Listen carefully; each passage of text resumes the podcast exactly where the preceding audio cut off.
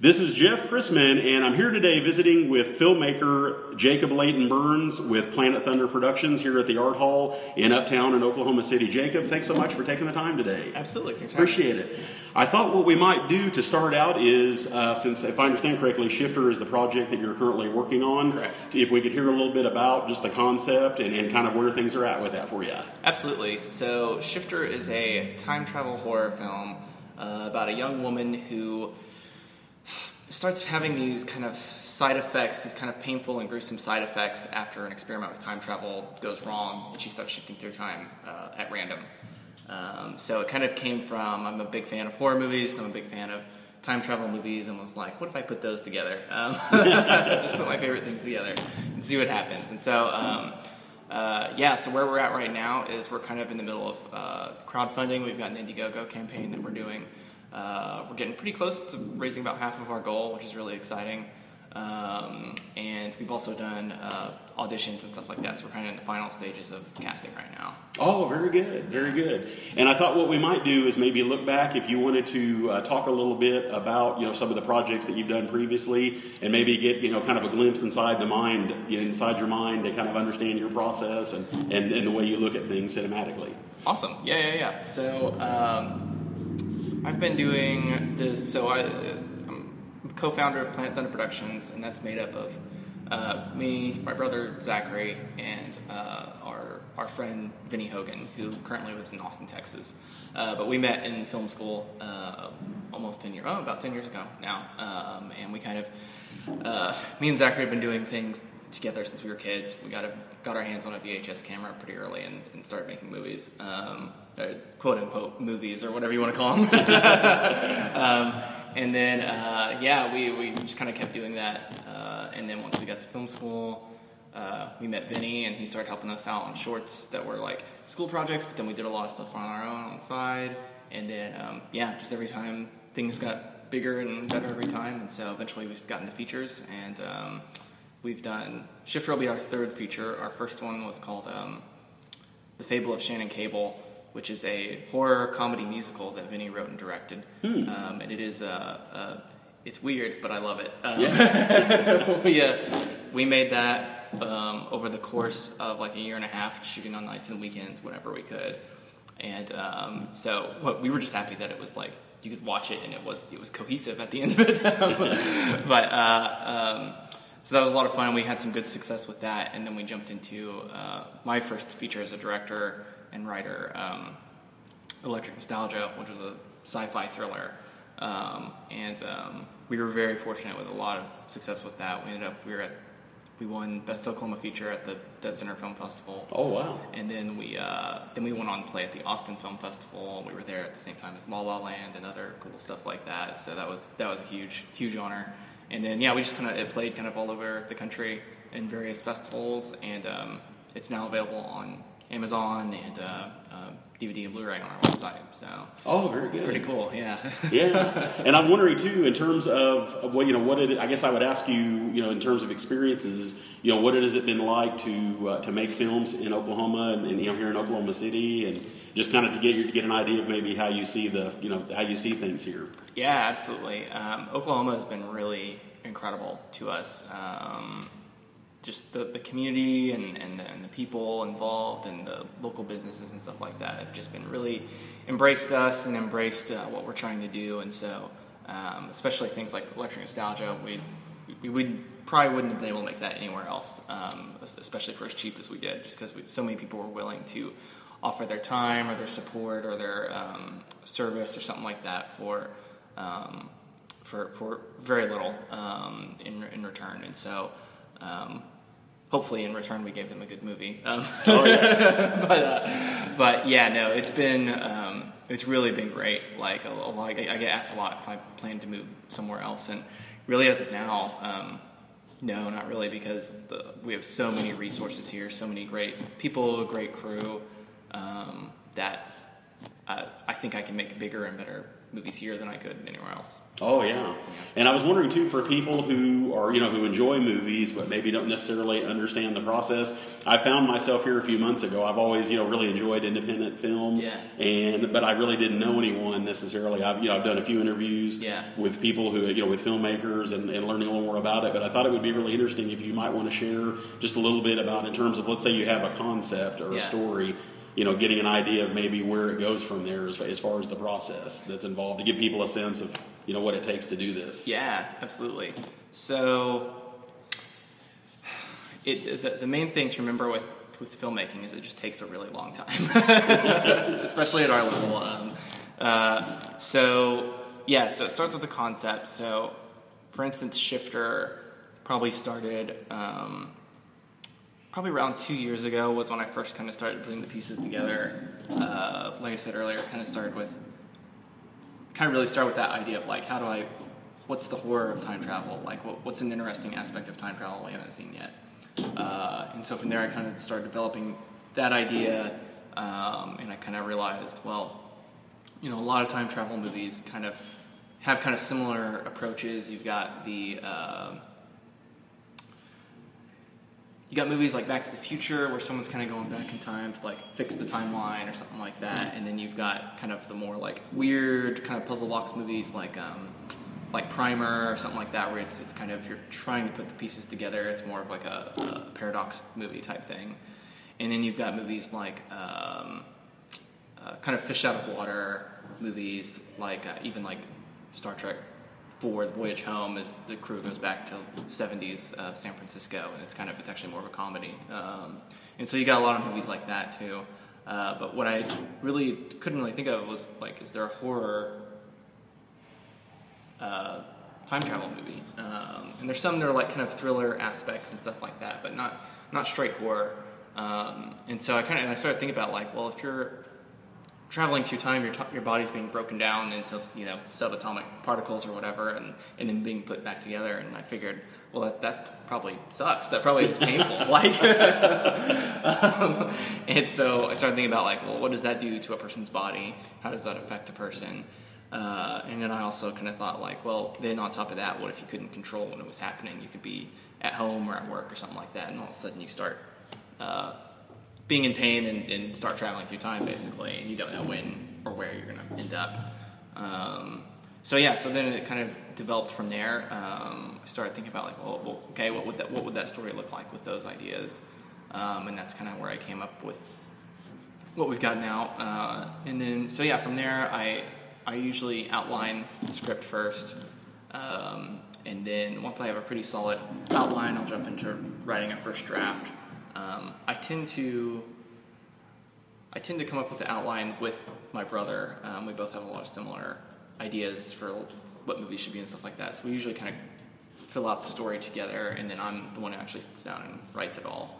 Um, and so in that part of the process, I don't usually let a lot of people see much what I'm doing because I don't want to be too. I kind of want to get whatever. I just want to throw up onto the page and just Oh, get it yeah. out quickly. Uh, but then once I have kind of first draft done, um, kind of depends. First drafts, the, the fastest first draft I wrote was in a month. I think this one took like three months, um, just because it was a little more difficult with the kind of time travel structure and stuff like that. I had to constantly go back and reread. I was like, okay, wait, we're going back in time to this thing, so I need to make sure that what I write here matches up with what happened back then. Uh, and then, uh, so there's a lot of stuff like that. Uh, so yeah, so then once I get to first draft, then I kind of bring in Zachary and Vinny. Uh, they read it, send me a bunch of notes, um, and then I just take another crack at the script. And so we go back and forth on that a few times. Um, so then at some point we decide, okay, is this the, the movie that we're actually going to make? Um, and once that's decided, uh, then it start kind of breaking down. Um, what we usually do is set a time frame that we want that we hope to shoot the movie. Um, and then from there we say, okay, if we want to shoot it in November, let's that gives us nine months between now and then to figure out well, how, how to make that happen. And so we kind of start breaking it down from there. Like, okay, well, we need to figure out how we're going to get money. We need to figure out uh, who's going to be in the movie. We need to figure out locations. We, so we start breaking down. We just kind of make kind of a to-do list for the next nine months, basically.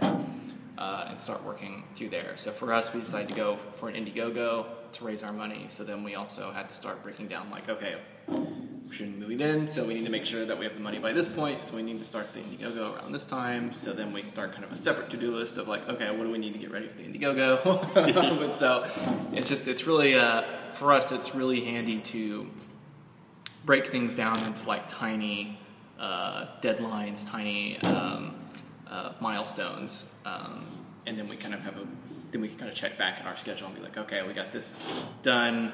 We didn't do this, so we need to make sure we do this this month, and so stuff like that. Um, so, like I said, it's very it can be tedious at times, but uh, but at the end of it, you get a movie, so it's pretty cool. oh yeah, yeah. And as far and as far as with the fundraising aspect of this, yeah. is is there is there kind of an art to you know in, in terms of keeping people involved through the process or keeping them engaged, you know, after they after they have uh, have contributed. Absolutely. you know, to this project as far as keeping people, uh, you know, engaged in this. I was wondering about that. Yeah, so fundraising is a whole beast into itself. Um, so it is. We, we did a Indiegogo for Electric Nostalgia, and we learned uh, a lot from that. Um, and so we were able to kind of take some of the lessons from that and apply them this time. So the main thing we did was we spent a lot more time before launching Indiegogo uh, kind of building hype and also trying to get other people involved because that was the main thing with nostalgia. It was just me and Zachary and Vinny trying to do everything, um, and um, really, it's it's almost a full time job running like an Indiegogo because you just have to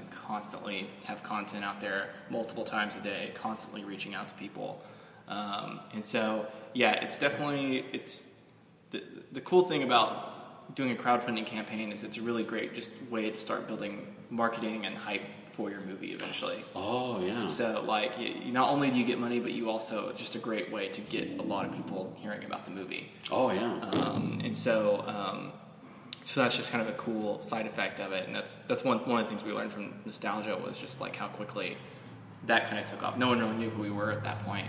Uh, but really, once we put out the casting call and once we did the Indiegogo, it really spread because people are talking about it uh, oh, really yeah. quickly, and there's a reason to talk about it. Um, and so, um, so yeah, that's kind of the, the, the, two goals of a crowdfunding campaign. Uh, is what one number one priority is money, um, and two and two is just getting the word out there. Um, so yeah, it's um, what we did for Shifter was a few months before we launched the campaign. We um, asked a bunch of people who had been supportive of us in whatever way over the last few years and who are fans of our work um, to uh, meet with us. And so we had kind of a big meeting, kind of a meeting of the minds, and we kind of pitched them the movie, uh, kind of gave them an idea of what we are wanting to do and when we're wanting to shoot. Uh, and then we basically just did this huge, like, two-hour brainstorming session of like, okay, what are some ideas? What, you, what would you guys want to see out of a campaign? What would you guys want to see uh, for this? Blah blah blah. And so we got a ton of ideas from that, and that really um, kind of helped give us a really good jumping off point. Uh, and then uh, from there, we, we kind of thought about um, how do we best, when do we need to actually announce the movie to the public so everybody knows that's coming. Um, and so, anyways, we had these, uh, we ended up calling uh, our team of people uh, shifties. Oh, our shifty team. I like it. uh, so we had a few more meetings with them uh, throughout the months, and so then we would enlist them to help us with things like um, we. What we decided to do was announce the movie right before Dead Center, uh, specifically the casting call, so then we could uh, use that as a talking point at Dead Center. So we announced it right before Dead Center. Uh, and so what we did was we got a bunch of stickers that say shifter on them uh, and had our gave handed them out to our shifty team and then they all went to dead center and we're handing out stickers and stuff like oh, that wow so we got a huge really great saturation of movie fans because they're at dead center yeah. um, and, and, and, independent movie fans specifically um, knowing about our movie very quickly and so it was funny like while I was there, I'd be like, "Hey, you want a sticker?" And they'd like turn their pass around, and they'd already have a shifter sticker. And I'd be like, yes. "I love it." it's perfect. And so, yeah, it was really great having kind of a team to help with that. Um, and then the biggest thing with uh, crowdfunding campaigns is what what everybody uh, thinks is you turn you launch your campaign and then people just come to you and they're just throwing your money at you and unfortunately that's not the case unfortunately it is a uh, you have to. Uh, it's it's like pulling teeth, um, just because. You, you know, how many campaigns, how many things do people come to you asking for money and stuff like that? You Oh, just, yeah. You just kind of, you, you just kind of get tired of it. You know, you're like, you just, or you, you know, you learn to ignore it or whatever. And so it's kind of a, a, a struggle getting people to really be like, understand your passion and why you think it should be made and stuff like that.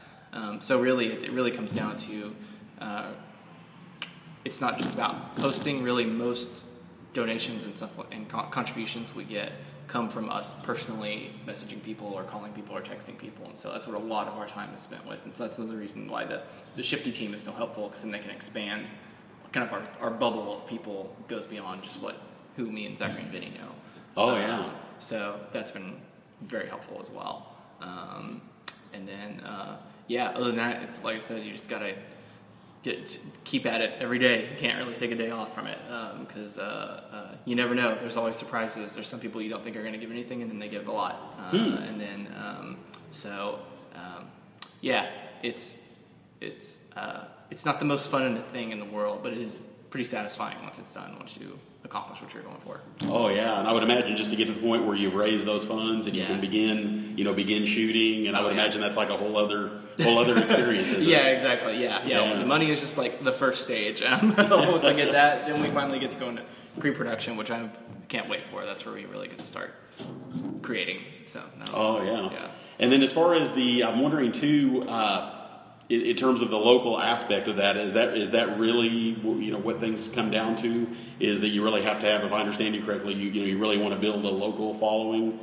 Uh, in terms of being able to get the support, not only to you know get the movie funded, but Yeah. also to in terms of getting you know people's awareness, and so those those are the people that come out to see it and tell other people, and so really it's interesting how how film you know c- cinema has changed Yeah. over the years, and that you know it is really possible now on a local level to do this. And, Yeah, it's amazing. Um, yeah, we've definitely looked to much much bigger companies than us how they've uh, done things. You know, even like especially early on, we talked a lot about how Pixar has kind of built this following of the masses, where um, it, you really almost don't care what the next Pixar movie is about. You're like, oh, it's a Pixar movie. I guess I'm going to go see it. Oh, yeah. and so like that's kind of been our goal with Planet Thunder is people just see or hear Planet Thunder and they go, oh, I guess I'm going to the new Planet Thunder. Like, and hopefully that hopefully they do care what it's about. But but but if they don't, they still show up. Um, that that's kind of um, what we're kind of aiming for, and just just kind of like we're looking at kind of the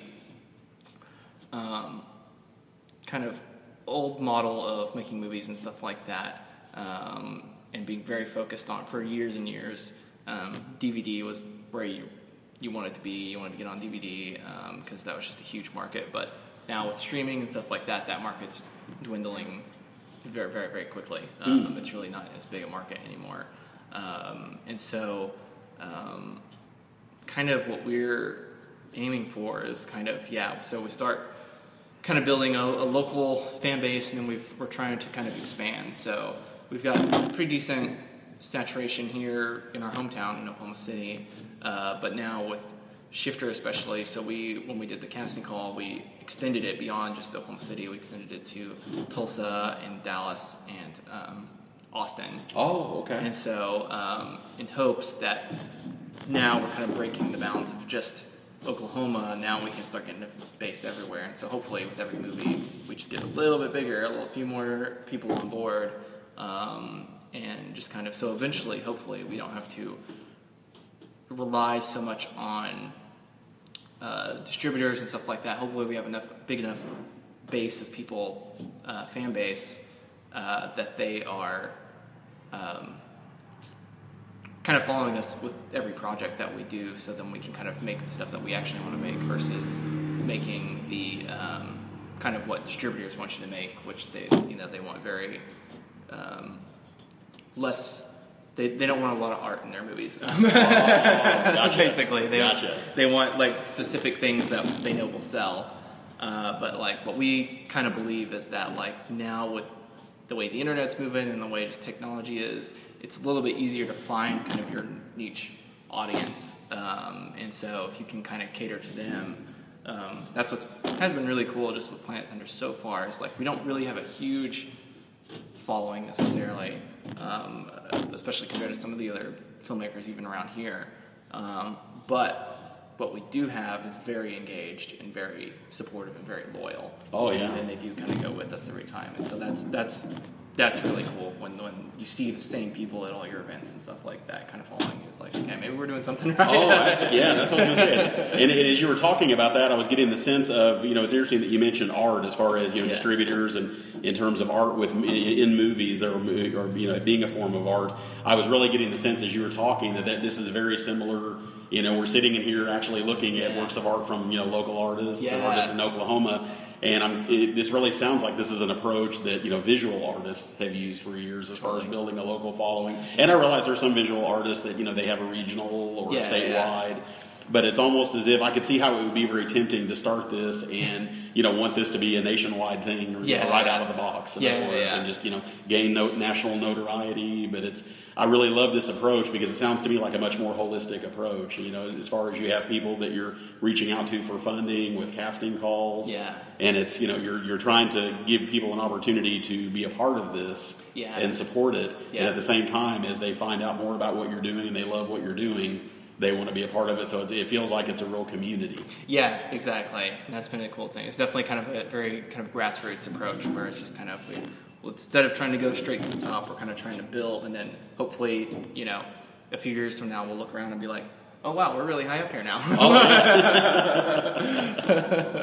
no, but I really love that. I think you know being willing to actually take the time to grow this, you know, in an organic way, and, Yeah. and as you say, have people that are really loyal and really want to be a part of this. Yeah. That you know, you know that, and I guess now with all the noise in the social media environment and the, just in the media environment in general, it's so easy to get lost in all that, and Yeah. it seems like that's this is really one of the most powerful ways to approach this. Yeah. is that you really develop you know personal relationships with people and, and really get to know them, and, and at the same time they get to know you guys and really know what you you guys are all about Yeah. and, and what your philosophy is. and, Yeah. you know what what spurs you on to make to make films. yeah, yeah, it's really cool. And as far as influences, I was going to ask a little bit about uh, in your earlier life. Were there any particular uh, movies that were formative for you, or any particular uh, filmmakers?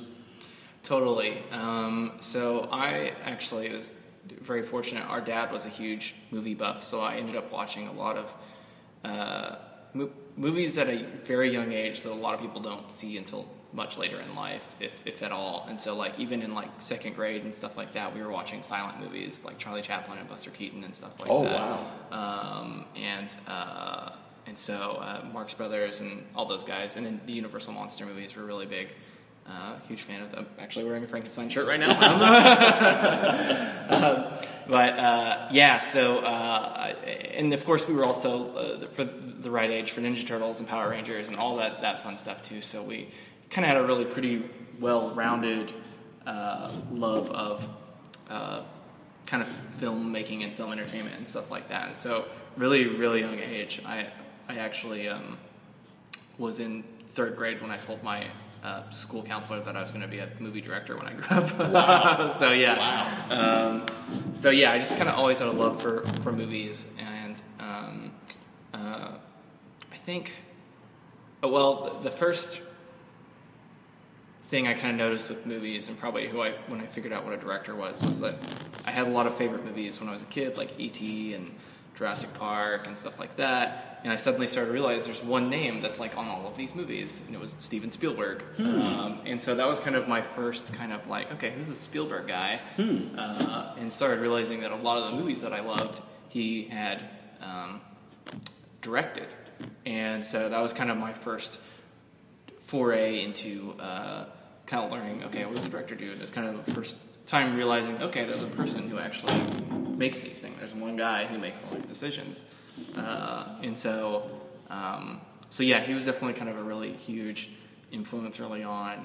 And then um, kind of later in life, I think like around high school, I started seeing uh, some other movies. Another movie that just really kind of uh, uh, really stuck out to me was uh, Fargo by the Coen Brothers. Oh yeah. Um, that was one of those movies. I was just like, oh wow, you can do that with movies. Um, that's crazy. Um, and then uh, Dog Day Afternoon by Sidney Lumet was another huge one where I was just like, oh wow, like it's just such a really amazing balance of it's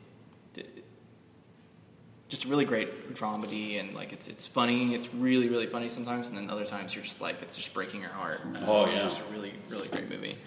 Um, and so that was another one I was just like, oh wow, I didn't know movies could make me feel like that. Um, so um, yeah, and then uh, through the years, so yeah, Coen Brothers have been a big one. Um, I love, um, and then uh, actually started getting kind of more into like horror movies. Actually, a little later in life, I loved the Universal Monsters movies as a kid, but I really didn't watch that much horror beyond that uh, till later. Uh, but once I kind of discovered like John Carpenter and David Cronenberg and stuff like that, I was like, oh wow, like it was. It's kind of I had like this view that horror movies were kind of more like slasher stuff like that, and I wasn't as much into that. Uh, but once I realized like they could be uh, like uh, David Cronenberg's The Fly, is it's really like a character drama where a guy turns into a fly and his skin falls off and stuff like that. And uh, so it was kind of a, a kind of a little bit of revelation that you could kind of have these kind of interesting character movies kind of but wrapped in a horror package if that makes sense Yeah, and I'm wondering too, when you're as you're talking about that, is there are there horror movies that don't necessarily have a lot of violence in them? Is it? I, I guess for some reason I maybe, and I haven't, I I have watched some of those, but I guess there's a tendency in my mind sometimes to pigeonhole that and think that there has to be a lot of violence. But Yeah, I, yeah, I guess am I misunderstanding that, or is it is it possible to really do horror in a different way with developing strong, you know, strong characters and not not having so much of the violence? yeah totally um, like a lot of the horror movies that i prefer um, are the ones that i kind of watch over and over again are the ones that aren't necessarily um, like the jump out scary like stuff like that i actually prefer things that are really more based in like atmosphere um, and character and so um, usually uh, um, there's usually some in horror movies there's usually some sort of violence or bad thing that happens to somebody but but but um, there are movies like um, it follows uh, came out a couple of years ago. Um, it's really great. Um, and it's it's definitely more kind of an atmospheric moody um, uh, film. And uh, yeah it's really cool and then um, let's see what are some others um,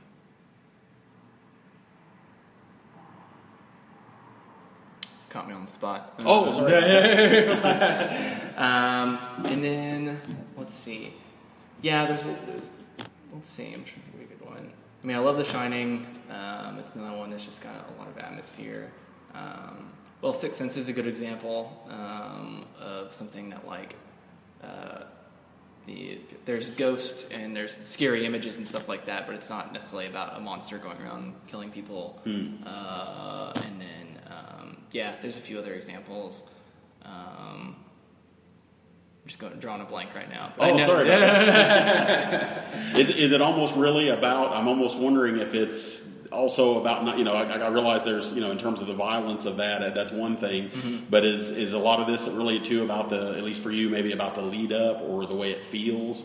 Yeah. You know, the, whether there's anticipation or you're uncertain about what's going to happen next, and just the way it makes you feel inside. Yeah, exactly. Like I feel like the, the the way they can build tension and then they can like use these kind of uh, supernatural elements or science, sci-fi elements or stuff like that to kind of open up the possibilities for new types of stories. Um, like um, like I mentioned, it follows earlier. Like it's kind of a it's so it's a movie about this creature that just uh, is kind of this. It's, it's almost like a zombie, but it could be anybody um, and look like anything. Uh, but it just kind of slowly walks towards you, no matter where you are. And so you can easily get away from it, but no matter where you go, it's always coming for you. Um, and so uh, it's really just kind of this creeping terror uh, kind of moody piece, but it's also about being a teenager and about uh, growing up and stuff like that. Uh, and then um, you've got other movies like uh, like The Fly. I mentioned that earlier. Um, it's it, it's more about a, a guy. Uh, kind of unchecked ego and unchecked hubris and and how thinking uh, you know getting so caught up in uh, you know the, the, the science and the discovery and not thinking about the human element and forgetting that you know, this is very dangerous oh yeah. uh, and stuff like that And so yeah, I, I really love uh, the films like that that can. Um, oh, Babadook is another good example where it's kind of uh, uh, there is a monster, uh, but it, it's kind of a representation of uh, grief and uh, depression and stuff like that. And so Yeah. it's really cool when you can use horror or sci-fi to kind of explore these things that might be kind of tough to explore in a drama, um, but you can kind of make it in a way that's um, uh, just you can just take a new approach to it and kind of an interesting way to look at issues. Oh yeah, and I wonder sometimes I was just thinking too, if, you know, sometimes if the monster's inside, in Yeah. words- and I'm saying a metaphorical monster, not you know, Absolutely. not an evil monster that would hurt people, but Yeah. you know what we do to ourselves sometimes in terms of our own emotional turmoil Exactly. and habits of thought and things like that. So sometimes it kind of feels like it's kind of from it's kind of an inside job, so to speak. Yeah, exactly. Yeah, yeah, Yeah. yeah. Well, and, like, that's one thing I really love about like the Universal monster movies, like Frankenstein and the Wolfman and stuff like that. Was what's what's interesting about those movies that really hasn't been replicated very much uh, since then is that the, the the monsters are really the main characters um, to a certain extent, and like you really. Um, uh, care about you know like the Wolfman, uh, the he's the one killing everybody, but he feels so bad about it, like 'cause he wants to stop it, like he can't stop it, uh, and so um, yeah, like and that's just an interesting idea, and then like Frankenstein as well, like it's kind of how this this monster was created, and he didn't ask to be created, and he didn't ask to be you know he was actually trying to. He's trying to do good things, and then he throws a little girl into a pond, and she drowns. But he has he doesn't understand what he's doing, and so it's just very, uh, very tragic and very sad. And so, like, I really love. Uh, that's just another thing I love about horror. It's just one of those things that you can do uh, that I think um, hasn't been done as much late, lately. We've had some really good horror movies in the last few years, but um, but yeah, I feel like those Universal monster movies. I feel like we, no one's really been able to replicate what, what they did. Yeah, it's a very interesting way that in which that, that that's approached, and the way it's presented and developed. And, Yeah. and I'm wondering too, as far as that, you know, kind of looking back on you know all the work that you've done previously, uh, if you could speak to maybe looking, you know, kind of taking a long view and looking back, and can you see anything in terms of how you know the most important ways in which this has changed you after going through this process, or maybe looking at you know the, the you of today versus the you at, at the beginning of your film career? Totally, totally. Um, I'm a much more confident person now. Um, I um, um, and I'm a much more um, what's the word? I just kind of have a better, clearer idea of what I want and how to get it. Um, and a better understanding, probably, probably patience is another good thing. Oh, yeah. That's probably a big thing I've learned uh, over the years. It's just like, okay, I, I know I want these things eventually, but I know I'm not going to get there if I don't take these steps first. And so, um, yeah, those are probably the two biggest things. I just feel, um, uh, I actually, when I went to film school, I actually wasn't planning to be a writer director. I was actually going to go more in a camera uh, route, and um, I do still uh, do a lot of that as well. I do a lot of freelance cinematography and stuff, but um, I at the time the film program was very new, and so there wasn't a lot happening yet, and so there was no one for me to be a camera guy for uh, to learn how to do that. So I started uh, making my own stuff to give myself an opportunity to uh, uh, get some practice with the camera, and then of course got the filmmaking bug and couldn't stop. Oh yeah. I was like, oh wow, directing's really cool. Um, so, uh, uh, but yeah. So, anyways, but yeah. So from there, I kind of, um, uh, I've always been, you know, fairly insecure guy. Like a lot of artists were like insecure, kind of introverted, uh, quiet people. Uh, but over the years, I've really kind of uh, become much more confident, much more um, uh, kind of okay with myself, Yeah. if that makes sense. Oh, uh, yeah. Like kind of kind of accepting of myself and who I am, uh, which has been really uh, really great, and just you know like uh, have met so many cool people, uh, and just very very made a lot of great friends over the years uh, because of filmmaking, um, and so. Uh, yeah, it's been it's been really huge for me as a as a person, especially the last few years. Oh yeah, and I was going to say, just thinking about, uh, and I really admire, you know, you know what you're talking about as far as far as those qualities and how that's developed. Because I'm sitting here thinking, there's you know, there's such an aspect I would think of vulnerability. I mean, you're Yeah. coming up with this idea that comes forth from you, and then you have to. You know, show this to other people and hope that they're going to see some, see what you see, Yeah. or at least something similar to what you see. Yeah, yeah. And then the patience aspect that you know, realizing this isn't something that you just come up with a story and then you shoot it the next day. Yeah. That this really is a longer term longer term timeline Yeah. and pray you know the project takes time to come to fruition and that you can to sit with that and be willing to continue to believe in yourself and believe in your partners and Yeah. and all of all the supporters that are part of the the family so to speak Yeah. yeah that's that's that is uh, that's tremendous It's a lot, yeah. And so, yeah, you have to be you have to be pretty confident that people are going to be okay with the idea. You know, two years after you've first started shooting it or whatever. Oh, yeah. so yeah, it's um, uh, which it's hard to be that confident sometimes. But yeah, you kind of uh, that's probably just another thing. Just like trusting my instincts and trusting my gut um, has been just another thing that I've just really developed over the last few years. Yeah. Oh yeah, because I could see that would be a real temptation to Yeah. constantly, you know, as you're going through the process of making a film or even writing Yeah. the screenplay, just you know, the con- you know, you could it'd be very easy to second guess, and after you've done it, you know, wondering, wondering about this and that and picking it apart. So Yeah, yeah, exactly, yeah. that is uh, that's huge. Yeah, I, I see it happen a lot, especially with young filmmakers. Like they keep trying to write the perfect. They don't want to shoot something until it's like absolutely perfect on the page or whatever. Uh, and I get that that feeling, but at some point you just have to say, nope, we got to shoot it like because there's always some there's always more things you can do. And so, especially if you're a new filmmaker, you just at some point you cut it off and say, nope, this is what I'm doing. This is when I'm doing it. This is when it's done. Uh, and so, there's actually a pretty funny uh, quote from uh, uh, one of the guys at Pixar said that Pixar movies don't get finished; uh, they get released. Very interesting. Yeah. wow, that's, that's food for thought. yeah, exactly. And that's that's really how it is with movies. Like, just at some point, you just have to cut it off and say, okay, Wow. we have to get it out there. Yeah. Absolutely. Well, Jacob, this has been fantastic. This has been really enlightening, and I feel like I've learned a lot, and I really appreciate you taking the time today. Yeah. Thank you. Thanks so so much. much.